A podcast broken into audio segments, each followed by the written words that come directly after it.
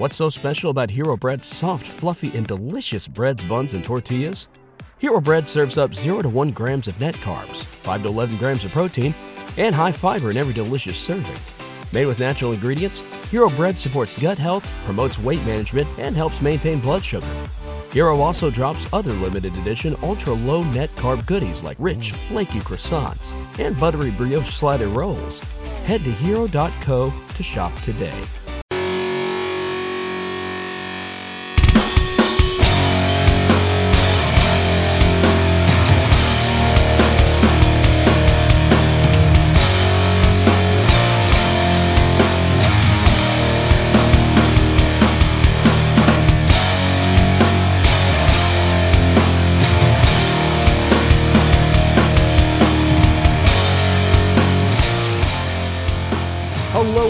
Welcome to another edition of Turned Out a Punk. I'm your host, Damian Abraham, and once again, I'm bringing you a conversation with someone who grew up listening to punk, may or may not still be involved in punk, but had their life changed by the genre in a major way. And today on the show, reconnecting with someone that I've, I've haven't seen in a long time. You may know him from the band The Vatican Commandos. You may know him from the band AWOL. You may also know him from his solo records, which have you know been pretty popular over the years. Today on the show, uh, my buddy, I haven't seen him forever though, Moby, and I get to reconnect. More on that in one second. But first, if you want to get in touch with me, head over to the email address turned out a punk podcast at gmail.com. You can send me a uh, an email there. It's run by my brother and show producer and guest booker extraordinaire, Tristan Abraham. Tristan will get the message to me and we can communicate that way. He also runs a Facebook page and an Instagram page. Both of those are respectively turned out a punk is their uh, their their titles at turned out a punk I guess on Instagram and however that works on Facebook. Uh, there's also a Tumblr page, but I don't think we update that anymore, so don't don't worry about the Tumblr page. Uh, so you can send the messages to him and he'll get the messages to me. If you want to get in touch with me directly, you can find me on various forms of social media at Left for Damian. And uh, you can send me messages there, and we can communicate that way. But I don't, I don't check those too often. So if I, I'm slow on getting back to those, I, I apologize. Send, send Tristan the message. That we, he and I talk all the time, every day. Uh, if you want to support the show, the best way to support the show is just by telling everyone you know about it, letting everyone know that you know out there that we're doing this thing and that you enjoy it. That, that's the best way to support it. You can also support it by heading over to patreon.com slash turned out a punk. And thank you to everyone that does that. Check out footnotes over there and, and other fun stuff. And I really do appreciate all the Patreon supporters uh, immensely.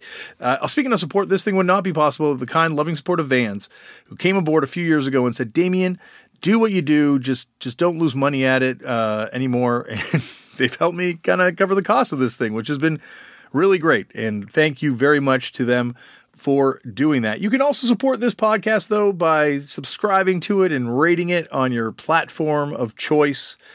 And thank you to all those people that do do that. You know, I really appreciate it. Even the negative ones, you know, it's constructive criticism that I need, you know?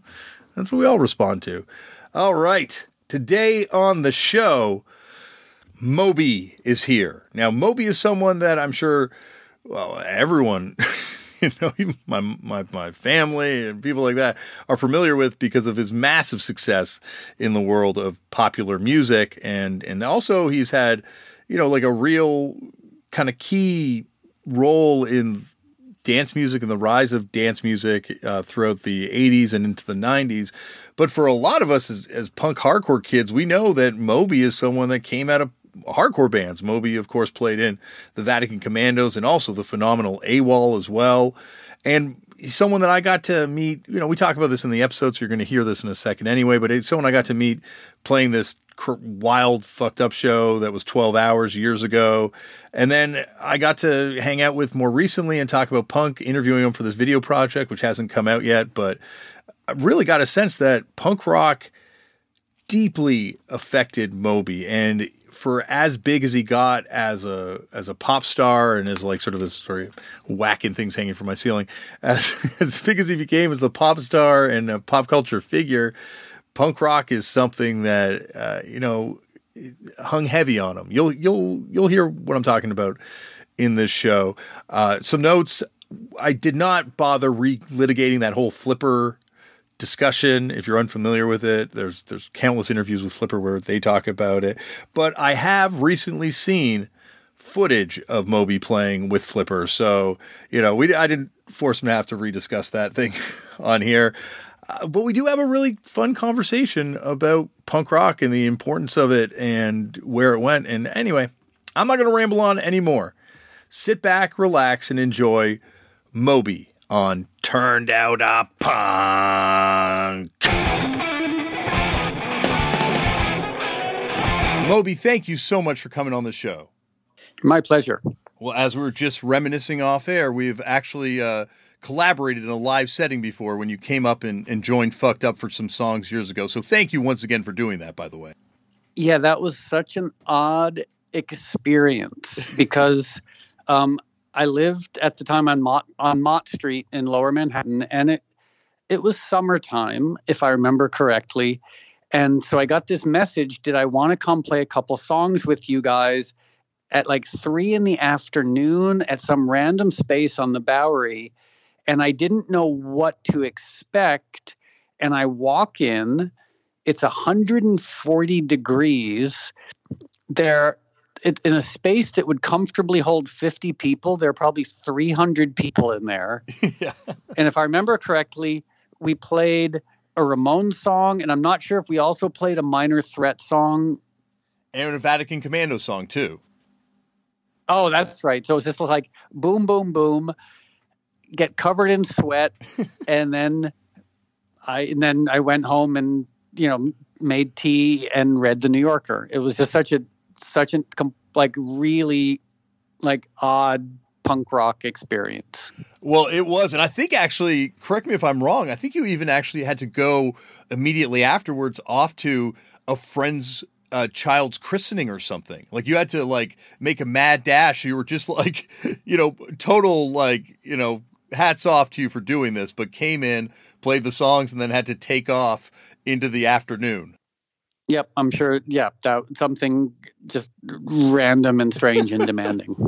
well, once again, I appreciate you doing it, and as much as I appreciate you doing this tonight, because uh, it's going to be a, a lot of fun talking about this. Because I think AWOL is a criminally underrated band. I don't know if AWOL would be considered a punk rock band. Do you know? Um, and this is I'm, I'm gonna we were we were class basically I was in two bands in high school. I was in the Vatican Commandos, which was a, a hardcore band, and then AWOL, which my goal with AWOL was for us to sound sort of like Joy Division and Echo and the Bunnymen. Well, I lump both of those groups into the punk rock, especially with in the case of the Joy Division. But we'll get to all that in one second. But I want to start off the way they all start off on this show. Moby, how did you get into punk? Do you remember the first time you ever came across the genre? Yes. As a matter of fact, I, well, okay. It's one of two things, and I'll tell you both of them. The first was there was a writer for Saturday Night Live named Mike O'Donoghue, and he went by Mr. Mike. And he put out this weird movie called Mr. Mike's Mondo Video. And all it was, this was pre internet, pre YouTube. This would have been 1978, 79 it was just a collection of his favorite random video clips, and he released it as a movie. And for some reason, my mom and I went to go see it at an art house theater in Norwalk, Connecticut. And it was a bunch of random clips like cats jumping off diving boards, etc. Just random stupidity. But one of the best things in it is he had Sid Vicious singing My Way, which was from Great Rock and Roll Swindle. Mm-hmm. And I remember because if you've seen this clip of Sid Vicious doing My Way, like the first minute and a half is him doing a kind of shitty, ironic version of traditional My Way, and then it becomes a 1970s punk rock version of My Way.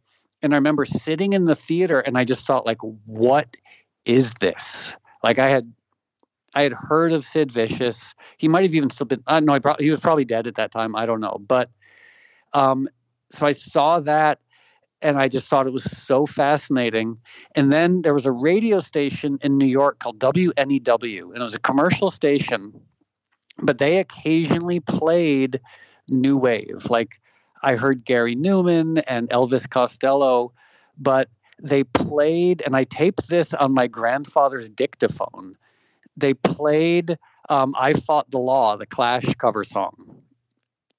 And I didn't know what they were, the Clash were singing, but I recorded it off the radio and I kept listening to it because it really is this like very, like one of the fastest early punk rock songs.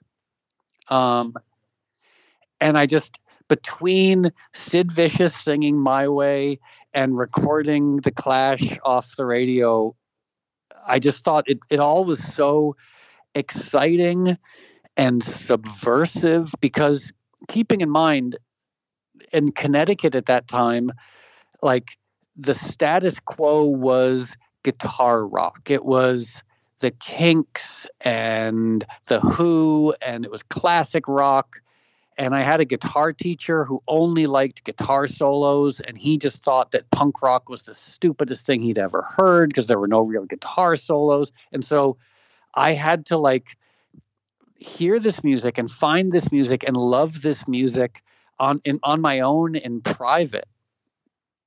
You know, because you couldn't you couldn't go to school and say to people like, "Hey, have you heard the Clash?" Because like you would get maligned as you know I'm not allowed to say what we were called at the time, but like it trust me, some some really bad epithets. Yeah. It it's it it was like definitely like an outside perspective to be into punk rock at that time.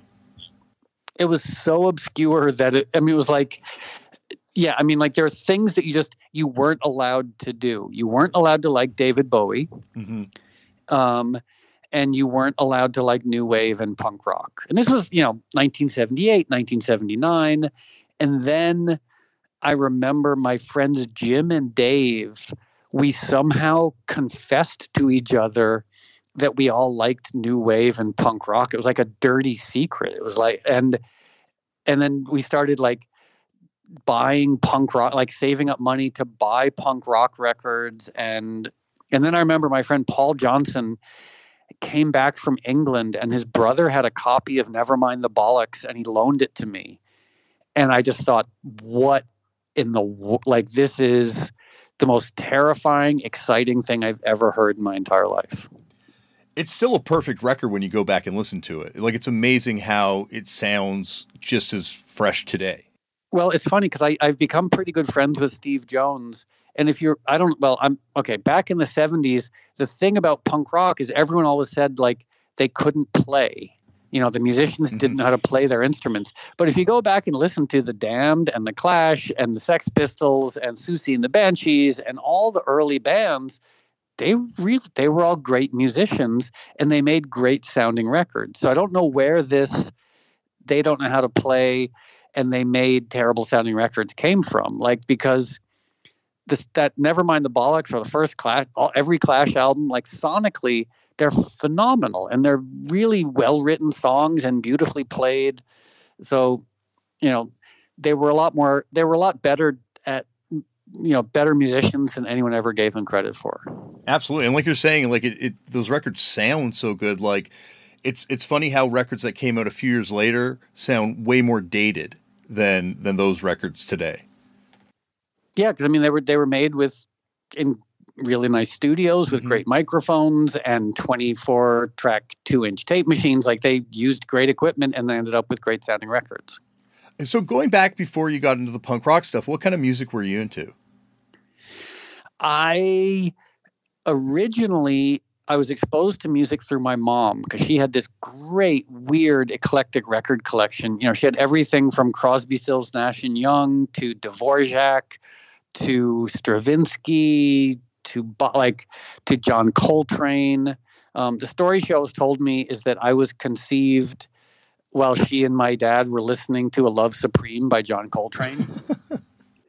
that might just be her version of apocrypha, or you know, there's no I, all my all my family's dead, so I can't ask anyone. But I love that little bit of possible apocrypha. Absolutely. So, so basically, I had her records, and then I had what was played on the radio.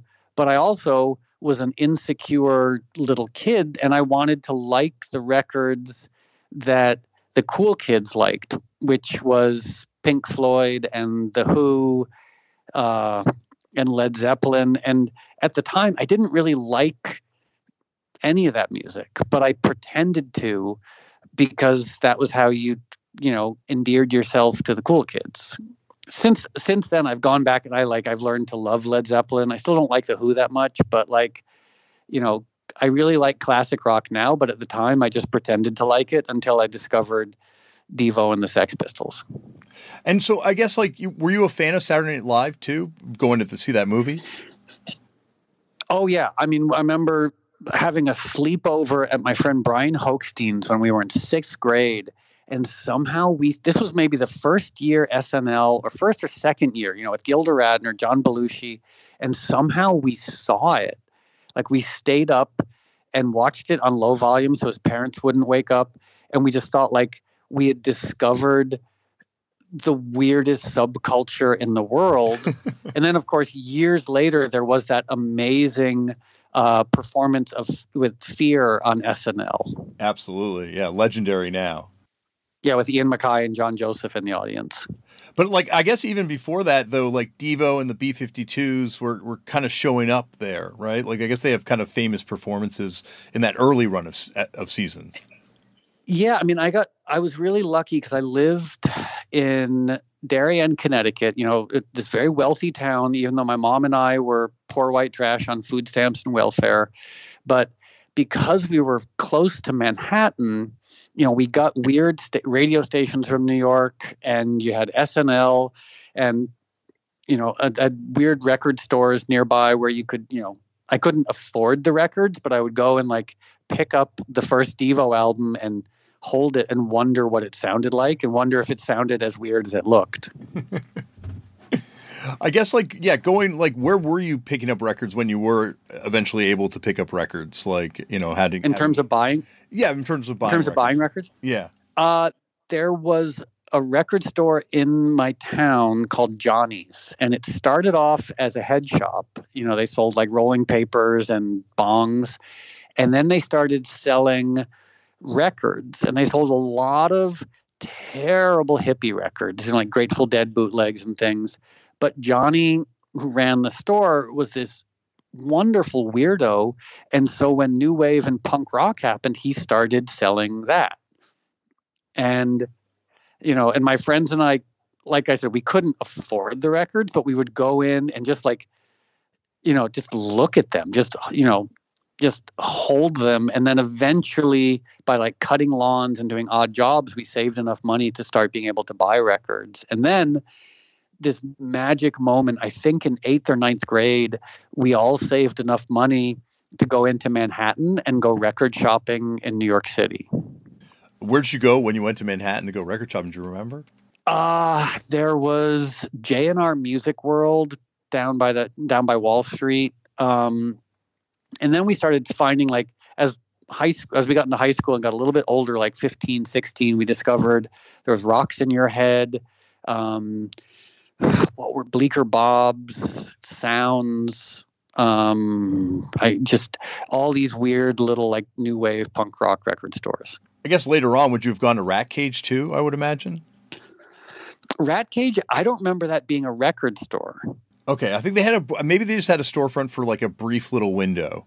And, and they maybe- probably I remember yes, I remember seeing like I remember walking by it and seeing like some of the East Village punk rock guys hanging out there, but I didn't I thought it was a record label and not a record store. So no, I, as far as I know, I don't think I don't think I ever bought a record there. And I guess go, going back to like um, you know, before in Connecticut, before I guess even before you went Manhattan, what was the first concert you went to? It doesn't have to be punk necessarily. The first concert I went to was Yes at Madison Square Garden. Oh, that's a great one. Um, it was, and I've, yeah, did, and I love Yes. Like I know we're talking about punk rock, and but boy, do I! I mean, you know, close to the edge, and you know, our Yes were are phenomenal. So I was, I think, twelve probably yeah 12 maybe 13 and my friend mike mccarthy got us tickets to go see yes at madison square garden and it was yeah it was awesome and then a couple of years later i remember my first ever punk rock show i got really lucky because i saw fear at the mud club Oh, what a show. So was, that would have been 80, 81. I don't, or definitely the early, early 80s, you know, like right after uh, that Fear the record came out. So that was before the SNL appearance, I guess? It would have been right. Maybe, maybe it was the same, like maybe they were playing the Mud Club the night before SNL. I don't know. But my friends and I drove it. We, we, we basically stole a car. well, we borrowed it without telling the person we were borrowing it, which I guess is called that's stealing. Um, and we drove in thinking, okay, this is great. No one's going to know. We're going to sneak into the city, see this punk rock show, and drive back, and no one will ever know. And of course, the car broke down, you know, in on Canal Street, and so we had to like didn't get home until five in the morning, got in all sorts of trouble. We didn't get arrested, but we got to see Fear at the Mud Club, so it was worth it. And I, I guess like what was that show like vibe wise? Because I can't imagine they would have done too many tours. So I guess it would have been right around that SNL appearance, which is pretty hectic from the recorded record. So what was that show like from your memory? It was okay. So here's, and I don't know if you or the people listening will have had this experience, but like hardcore shows, I mean, shows in general back then, half of the show was the band and the music, and the other half was simply the fact that you were part of this scene. Mm-hmm. You know, like going, like being in lower Manhattan in 1980 or 81, whenever it was, and seeing other punk rockers because like where we were we didn't there were none. Like we didn't know. We lived in suburban Connecticut. Like we didn't know of anybody. And the fact that there were like people with tattoos and people with piercings, like we thought that was equally as exciting as seeing fear and hearing them. Just being in the present, being in this like dingy nightclub, you know, at midnight in 1980 or 81 being surrounded by subversive punk rockers like that was that was as good as the music. Oh yeah and, and, especially like the people you know that would have been in that room are like the people that would have been the foundation of new york hardcore you know a few years later or even right around then too i would imagine. Yeah i mean it was i didn't my friends and i were a little bit younger like we were probably 14 15 so we were too scared and we were little. You know, like I mean, n- none of us were more than five foot eight or five foot nine. So like, and some of these punk rockers, they're they were tough. You know, like there were the nerdy, skinny little suburban punk rockers, and then you had like, you know, the Murphy's Law, Cro-Mags, yeah. Misfits, etc. Who I mean, these were big, scary people. Yeah. Um, they've since all become friends of mine, but like at the time, when you're 14 years old and five foot seven, and there's John Joseph stage diving. You're like, you don't even feel like you're allowed to look at him. Yeah, I was going to say at at 40 years old and six foot one, 200 pounds, I would be scared shitless in that room.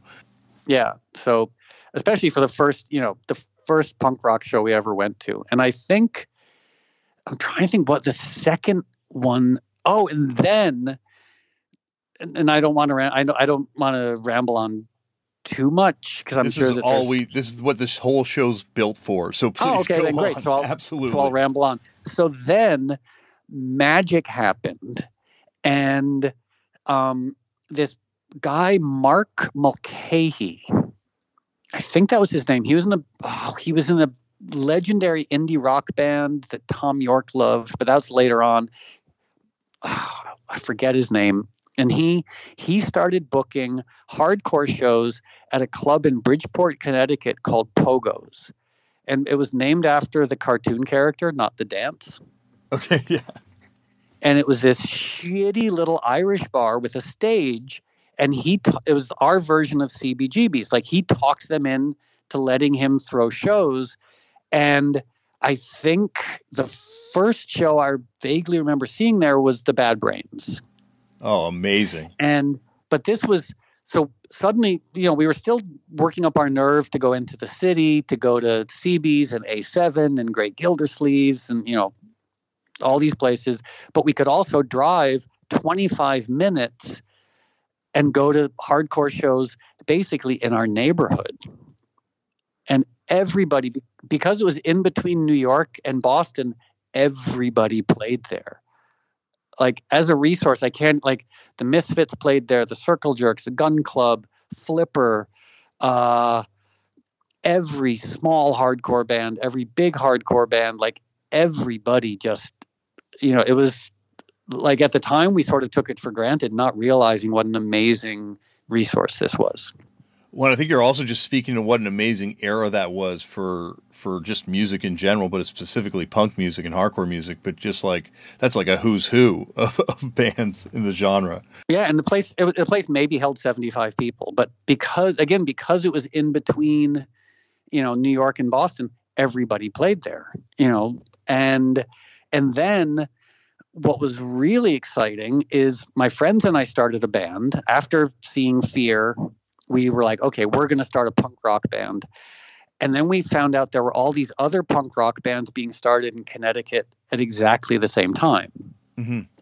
And so we had a scene, you know, like, and it was really, we had, we had a scene and then we had our, our fanzine called CUD, the Connecticut Underground Dispatch. Um, and the bands, I don't know if you've heard, the, so the bands were uh, Seizure, 76% Uncertain, Reflex from Pain, Violent Children, who became Youth of Today, Young Republicans, who also became Youth of Today, No Milk on Tuesday, uh, all these, you know, really interesting Connecticut hardcore bands. Yeah, like obviously some of those bands go on to become legendary on their own right, and some of those bands go on to become members of legendary bands, or some members, I should say, go on to become members of other legendary bands. But um, like it's like it's it's also I think awesome about that scene is that all those bands kind of sound different too, yourselves included. Like it, it's not like there's a, a defined sound. Like everything's fast and aggressive, but it everyone's kind of taking it a slightly different approach to it. It seemed. Yeah, because we are basically, and I think this is the the genesis of every great scene is ultimately you're just an excited fan and you want to sound like your heroes. Mm-hmm. You know, so like we like in Vatican Commandos, like we loved Minor Threat and we loved The Clash and we loved Circle Jerks and Black Flag and Bad Brains and we loved the damned machine gun etiquette. And we were like, okay, how do we sound like those things? Like it wasn't in a in a way there was never any effort made to be original. The goal was simply to enthusiastically sound like your heroes. And and the thing about the Vatican Commandos is like you can kind of hear elements of that. Not so much of the Damned, I guess, um, but like maybe that's just I'm not hearing it. I go back and listen to that seven inch again. Um, how did that seven inch come together? Hit Squad for God. Uh, and the Damned, I think it's more, especially the album Machine Gun Etiquette. I mean, I think arguably one. I mean, if I had to pick like top three best early-ish punk rock records, that that never mind the Bollocks and the first Clash album, like, I mean, Machine Gun Etiquette, and I almost feel like, in a way, the hardcore scene in the states might not have happened without Machine Gun Etiquette, because that I feel like a lot of the early guys, like like Henry and Ian, and a lot of the guys who sort of started hardcore, like on the West Coast, Greg Ginn obviously was obsessed with the Stooges. Um, but on the East Coast, I feel like Machine Gun Etiquette was the first time people realized like you could play really fast.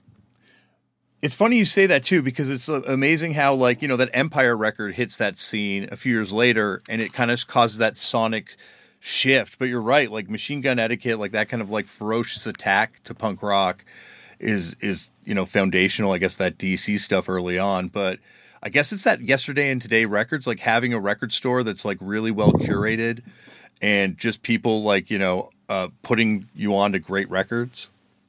Hmm. Um. And oh, so so going back to your question about the Vatican Commandos, the first seven inch hit squad for God, our friend Bill Knapp he uh, was a he's a little older than us, and he had a recording studio in his basement. And so one day, in I guess it would have been 1982, the guys in the Vatican Commandos and I we all we skipped school, which was we were we were sissies. I mean, like, you know, like the the traditional idea of like punk rockers being like like confident rebels who like play by their own rules. It's like, no, we were terrified suburban kids. you know, I like I had a moped and I basically would have crushes on girls and never talk to them. Like we were the most terrified little like mind our own business suburban punk rock kids. Um, so th- I, the reason I say that is because we skipped school, and I think it's the only time any of us ever skipped school was to go make a punk rock record. And I was going to say, and it's also for something positive in the end. You're like, you're not skipping school to go drink and do drugs. You're going to school to make, you're skipping school to make art. Yeah. I mean, art, yeah, lowercase, but, um, and yeah, I mean, I was talking to someone recently and I said, like, the only reason I ever skipped classes, and I am almost ashamed to admit this, the only reason I ever skipped classes was to read books. If I was reading a book that I loved, I would skip a class so I could sit in the library and continue reading the book. Like, so my punk rock cred just completely got thrown out the window. I know. Well, but, I don't know. I think well, no. I was going to say just like you were saying earlier on about like you know punk rock being diminished as far as people's like you know music skills in it, but like I think also intellectually too. Like you know, there's a lot of heavy ideas in punk rock, especially for young people to be exposed to. Oh, without question. You know, I mean, some were like one of my favorite punk rock bands who ended up becoming not a punk rock band was Adam and the Ants. Mm-hmm.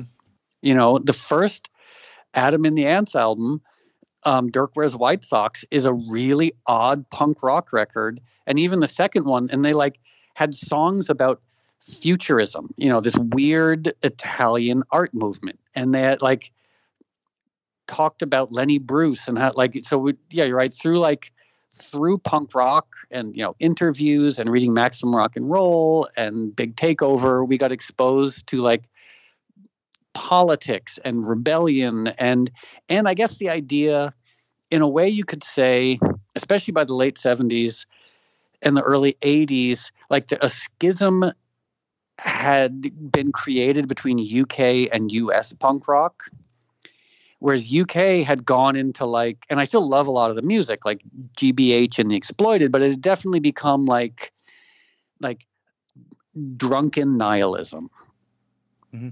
You know what I mean? Like great records, but like they weren't really all that, you know, nuanced or insightful in terms of like the things that they were talking about.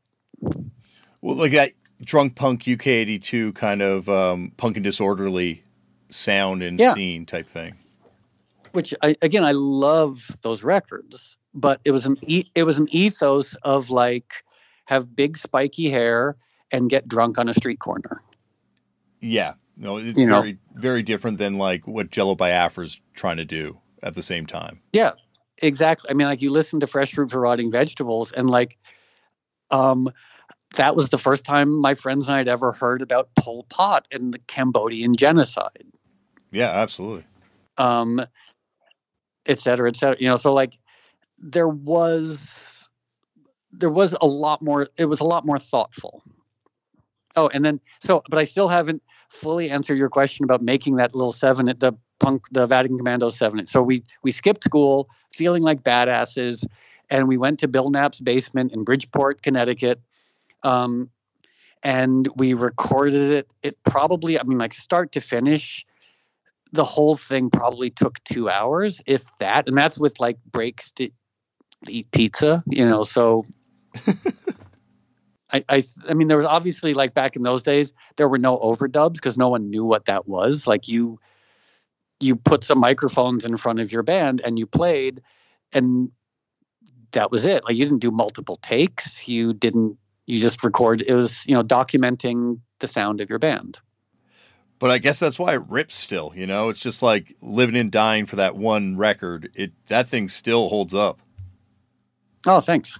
Um, I guess like and you were saying early on, like you know, your your band was very much a suburban kind of thing compared to like what was going on in New York. But you did play shows with some of those bands, right? Yeah, I mean, there one of our only claims to fame was, I believe, one of Agnostic Front's first shows was opening up for us. That's awesome. With obviously Roger singing by that point, right? I think so. I mean, this was just because as you were well back in those days, like you would play a show and like we were in Connecticut by you know whatever whenever Agnostic Front started, we were one of the better known bands in Connecticut. So like if a band who was, you know, like bigger elsewhere came in, oftentimes they would be, you know, we would go on after them. So technically I think that like Agnostic Front, one of their shows might have been going on before us, which if that if it turns out that's not true, it's still a good story. it's still a good absolutely. Um, so what kind of bands did you play with like uh, with Vatican Commandos? Was it mainly kind of those you know, the scene bands you were talking about earlier? Oh, is everybody I mean, it's just this, and then okay, then this. I have to talk about this other bit of magic that happened a little bit later in 1982 is Sean and Brian Sheridan opened a club called the Anthrax in Stamford, Connecticut. Eventually moved to Norwalk and became much more established, but originally it was just a storefront with an art gallery up top and a tiny little stage downstairs. And so now suddenly I'm like, I'm 16 years old. No, okay, 15 years old six, 15 or 16, and I have two punk rock venues within a 25 minute drive of my house.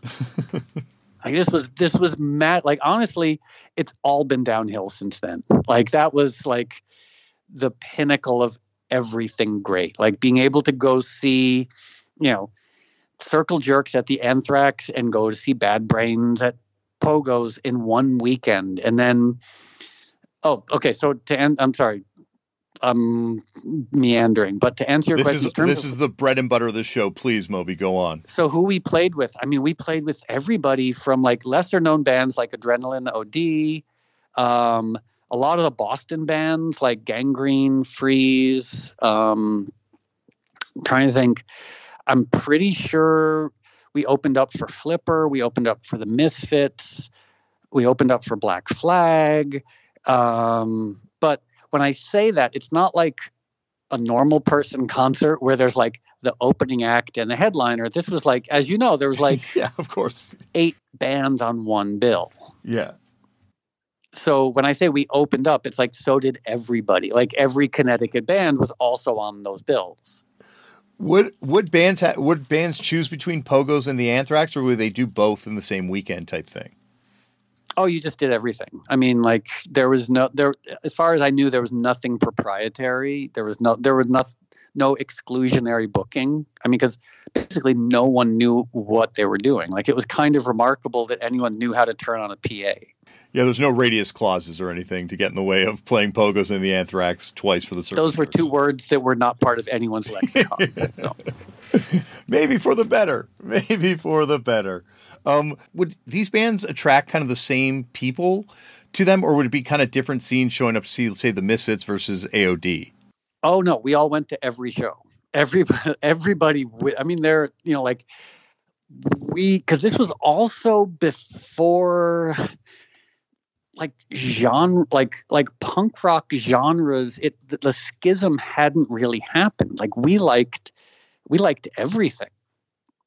Um I'm trying to think was there you know we liked the clash and we liked the exploited and we liked black flag and we liked adam and the ants and we loved bad brains and we also loved the ramones. Like it was as long as it was loosely part of the i guess rubric is that the right word? Like the mm-hmm. the sort of the punk rock like the new wave punk rock rubric. There were some people like i loved a lot of synth pop. I loved you know a lot of much more gentle new wave.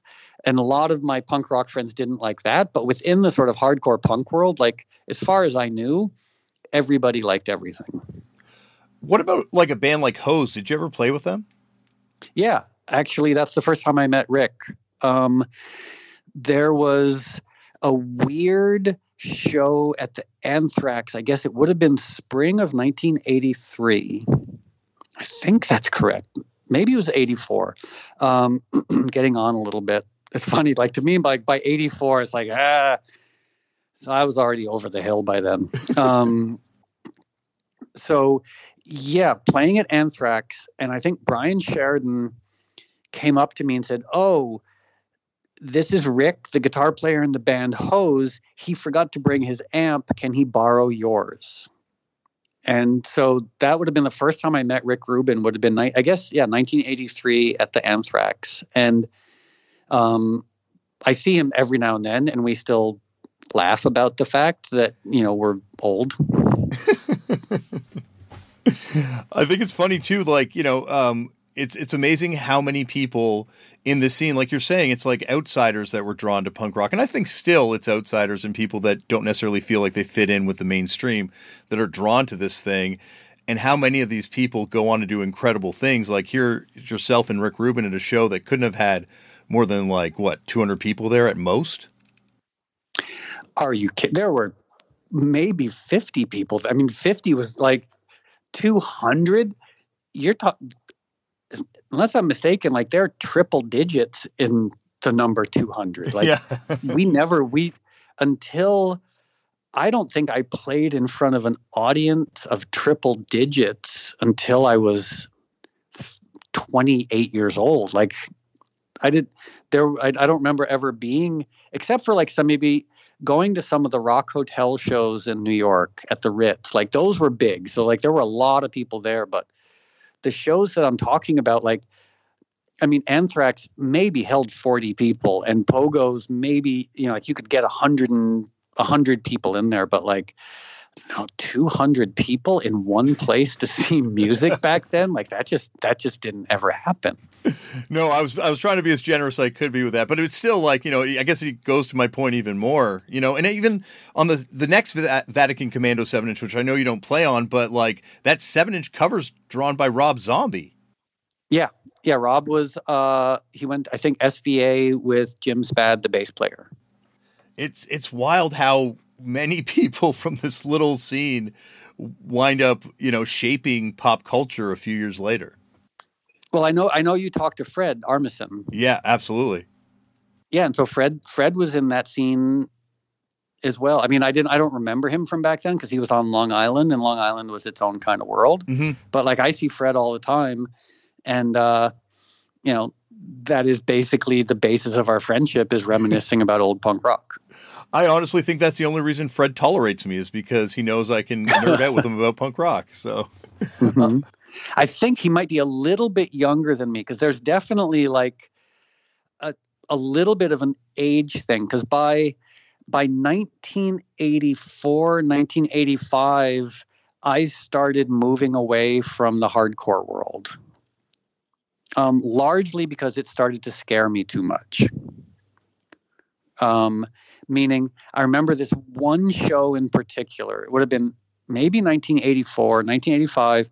It was, I think, Cro-Mags, Murphy's Law, Motorhead at Rock Hotel, and it was truly violent. Like it wasn't punk rockers bumping into each other and occasionally falling down and then helping each other up. It was actual like blood and broken bones violence.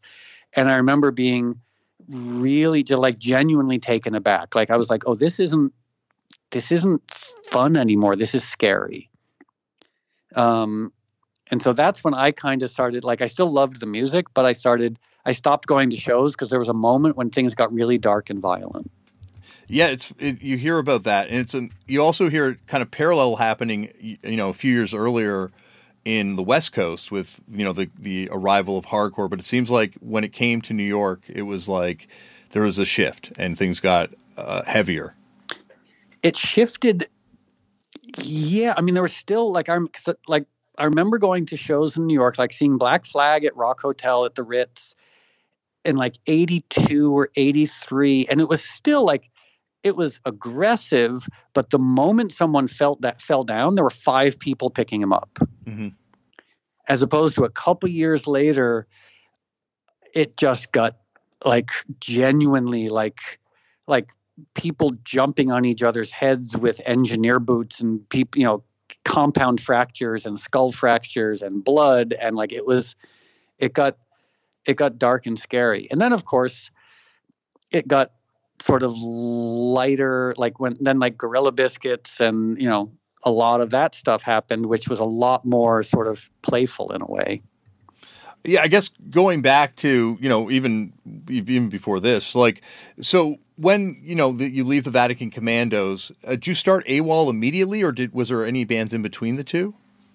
Uh, no they awol and the vatican commandos coexisted. I did i was only in one other band in high school and it is it it well uh, so i had a huge crush on the singer. Her name was sarah and so i wanted to be in this band in the hopes that maybe sarah would like me and i would finally have a girlfriend and of course that didn't happen but we were really bad i mean like really like like we only played covers and the edgiest cover we played was um da do do do da da da da by the police. That's the edgiest one. Like we were, that was the edgy. And so like I'm playing in the Vatican Commandos, playing hardcore, playing, you know, sad gothic music in AWOL, and then desperately trying to date this woman Sarah and playing like we played a Steve Miller band cover. We played like we were so.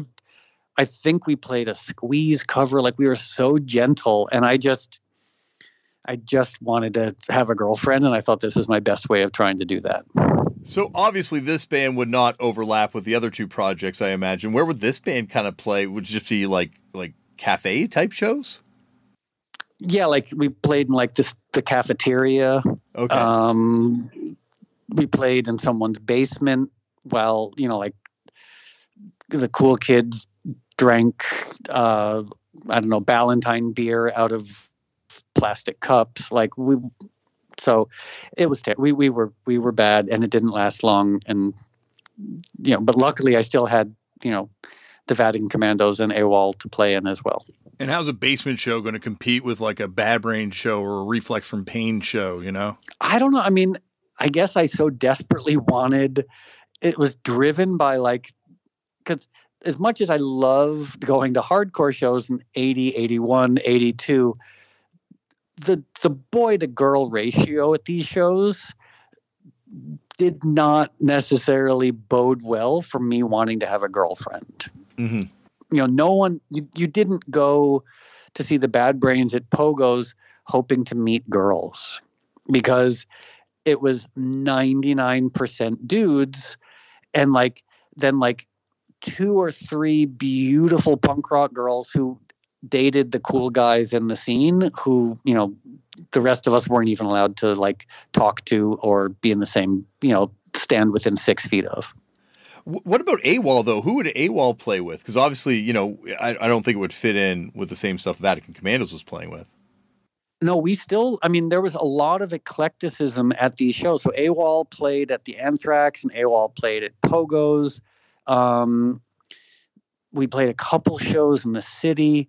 But I mean, obviously, like the hardcore kids, they were polite, but they weren't they weren't into it, you know. But we, I mean, these bills, there there was a lot of sort of eclectic overlap. You know, think of a band like Mission of Burma. I mean, Mission of Burma would play on you know at hardcore shows. They certainly were not a hardcore band. No, but I was going to bring up Mission of Burma because that I was first to expose. Sorry, I was first exposed to Mission of Burma through you and your cover um, years later. But like, did you ever play with them, or when was the first time you saw Mission of Burma? So, that record store I mentioned earlier, Johnny's. Um, I had heard Mission of Burma on college radio, and I loved it. I think I heard Academy Fight Song, or that's when I reached for my revolver, and I bought the. I think Academy Fight Song 7 inch at Johnny's. And then a friend of mine bought their first EP. Is that correct? I okay, well, basically, some friends and I started buying their records, and the most random bit of kismet happened. I was working at a pharmacy, and a woman came in to pick up her film, and she had the same last name as the bass player from Mission of Burma. And I randomly asked her, I said, Your son, by any chance, isn't in Mission of Burma, is he? And she said, Yeah, that's Clint. He's my son.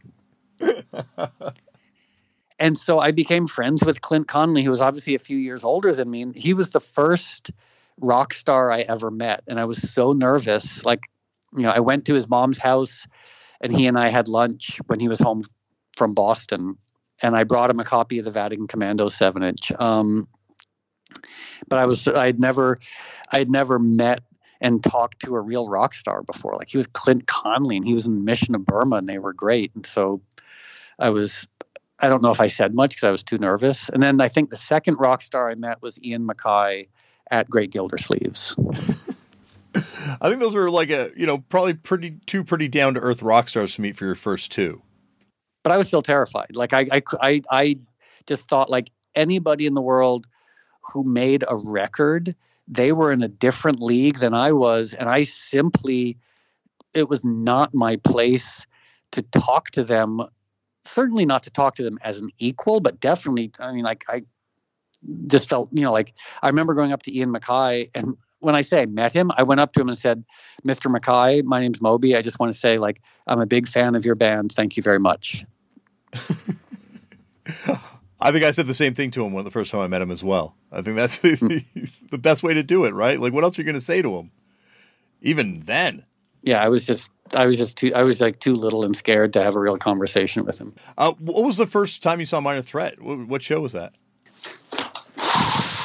Let me think. It probably would have been that Great Gildersleeve show. Great Gildersleeves was a country western bar uh, in the East Village, and they occasionally had punk rock shows. And so I think because I got really lucky. Um, a friend of mine, I guess in 81, had moved to Washington, D.C., and I went down to visit him, and we went to a cool record store, and there was this really beautiful punk rock woman working behind the counter. And I tried to endear myself to her. And so I asked her, I said, what can what what record would she recommend? And she recommended uh, the first minor threat seven inch. Or I think the first, maybe actually maybe not the first one. It was basically um, in my eyes and out of step. Mm-hmm. Uh, and so I bought that and loved it. And then, yes, then we heard that Minor Threat were playing at Gildersleeves, and so we went there, and I very politely introduced myself to Ian. Did you ever see the band Why Die by any chance? From Philadelphia? I've never. No, I have never heard of a punk rock band from Philadelphia. I'm, I'm, I, and I'm, I'm ashamed to admit that. Oh, I'm going to say definitely. Uh, you got to check out Why Die. They're they're the one recommendation I will uh, impart in any way if I can. They are a fantastic hardcore band. But um, I guess they wouldn't have played Connecticut. Like it's amazing how regional stuff was at that time too.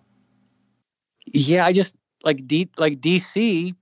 We knew. I mean, thanks to Flex Your Head, thanks to you know, like we knew all the bands from DC. You know, Teen Idles Government Issue, Faith, Void, Minor Threat, Scream, et cetera, et cetera, et cetera, et cetera. You know, like, but um, and then Boston, we knew a ton of bands. New York, New Jersey, you know, like the Misfits, AOD. But Philadelphia, no, I've never, I've never heard of a punk rock band from Philadelphia.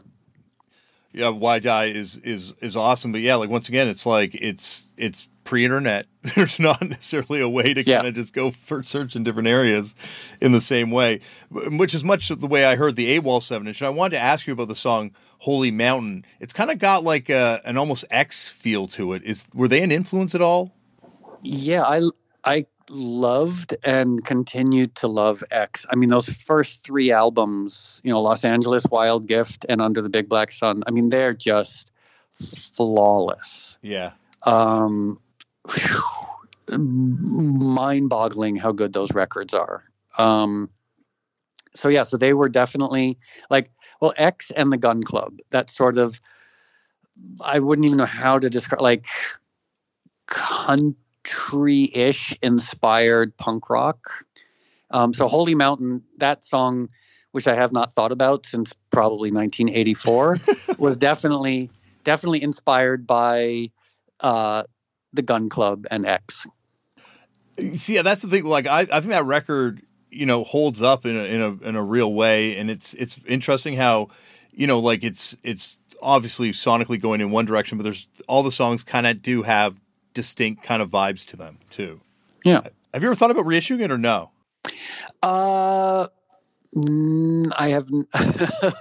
I no. I mean, no. I have every now and then the bass player and the drummer because we're you know we're on a text thread with each other. Every now and then one of them will mention it and we sort of laugh about it but no no one's ever really seriously thought about reissuing it. Okay well one day because it, it's an expensive record to track down especially with the insert and everything but one day i think that could see the light of day. Moby this has been unbelievable and at some point down the line would you come back and do a part two? Yeah of course i would love i mean like i feel like we just barely scratched the surface. Um and you know, it's what's funny is I realized uh, that I you know I moved to LA about ten years ago, and at some point I realized that the majority of my friends are people from the early hardcore scene, mm-hmm. which is in a way kind of odd because since then I've been involved in a lot of other music and a lot of other music scenes, but I don't have like I don't have any. I was a hip hop DJ for a while. Um, I obviously made my own records. I was, uh, you know, in the rave world, etc. All of my friends are old punk rockers. I don't know. There's just something about punk rock and the people that you meet in it, where there's almost like a a built-in bullshit detector, where you can be real with people in a different kind of way, knowing everyone. Yeah, and and and ultimately everybody is a fan. Yeah and everybody started tiny. Like I had dinner. Um, Youth of Today were playing in L.A. recently, so I had this dinner. Who was there? It was like Tim from Operation Ivy, Rancid, and Rancid, uh, Ray and Porcell. I think maybe Walter from Gorilla Biscuits, Tony from No Doubt, Toby from H2O. So like this, like all and like all my punk rock friends and we were all there and the entire conversation was what you and i just talked about. Mm-hmm. yeah.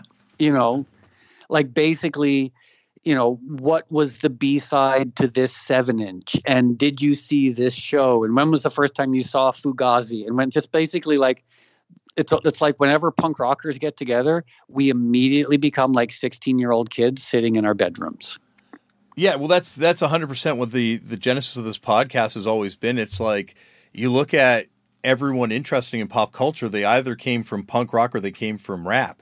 Like there's, you know, like in, at, at at some core level, they don't have to have been in that their whole lives, but like at some point in their life, they passed through one of those two worlds and wound up doing whatever they're doing. Otherwise, yeah, and punk rock as an influence, I mean, like as a cultural influence, is so healthy I really think, because like, and forgive me for stating the obvious, but like everything about it was DIY. Like, if you wanted to put out a record, you had to learn how to record a record. If you wanted to release the album, you had or single, you had to learn how to press vinyl. You had to bring it to the radio station on you know the college radio station that some friend of yours maybe was DJing on at three o'clock in the morning. If you wanted to play a show, you had to learn how to become a promoter. If you wanted T-shirts, you had to learn how to make T-shirts. And there was just like that DIY humility. And so even as people go on to do like much bigger things and much different things, I think you you still hold on to that that that humility of like you know the thrill of being 17 years old and playing to an audience of 45 people. Mm-hmm. Well, I, I wanted to ask you, like, before I let you go, like, what was that like then when all of a sudden you're at a point where, you know, you're one of the biggest entertainers in the world, you know, and like, what was that like to go from, you know, this sort of punk rock world where, especially where you have this like little Ian MacKaye on your shoulder at all times, whispering in your ear, telling you, you know, like to stay that punk rock path, to all of a sudden find out that you're like a, a pop star? Uh, it was complicated. I mean, I remember the first time I played a show in the early 90s and people in the audience had heard the music before I played it. And it was such a that, that had never happened before. Yeah. Like people people knew a song while I before I played it. And I was like that and it just seemed so weird. So every aspect, everything you just described was unexpected and weird to the point where I'm not even sure it happened. Mm-hmm. Like I know that my I know that the punk rock my punk rock history. I'm pretty sure that happened. The, what you just described, like selling a lot of records and playing in front of tens and hundreds of thousands of people, it's altogether possible that didn't really happen because it, it shouldn't have and it doesn't make sense. And it was just, yeah, it was just so weird. And the weirdest part was when it started to seem normal. And that's really, you know, like there's a lot of corruption and a lot of compromise in that. So I'm kind of, I'm kind of glad that like that period of like entitlement and arrogance and self-involvement i hope that that has kind of fallen by the wayside for me because it certainly wasn't healthy um, I kind of, I kind of can only imagine what it would feel like, but I, I definitely get that surreal nature, and I've only experienced like a, like a sliver of what that must have been like, um, because it, it does feel like it just might not have happened. It just could have just been a dream. Yeah. Yep. In fact, I'm now that now that we're talking, I'm pretty sure it never happened. So let's just let's assume that you know my involvement with the world of music started with seeing Fear at the Mud Club and ended seeing Murphy's Law and Cro-Mags in 1984.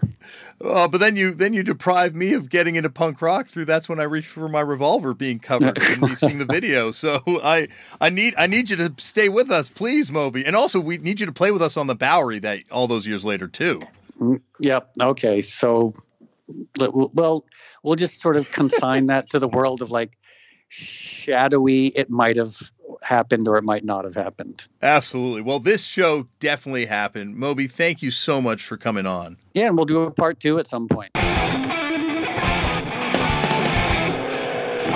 Thank you, Moby, for coming on the show. And you heard right there, Moby will be back for a part two in the near future because we got we got more to discuss, Moby and I. We got lots more punk stuff to get to. And in the meantime, check out Moby's brand new album, All Visible Objects, available on Little Idiot slash Mute.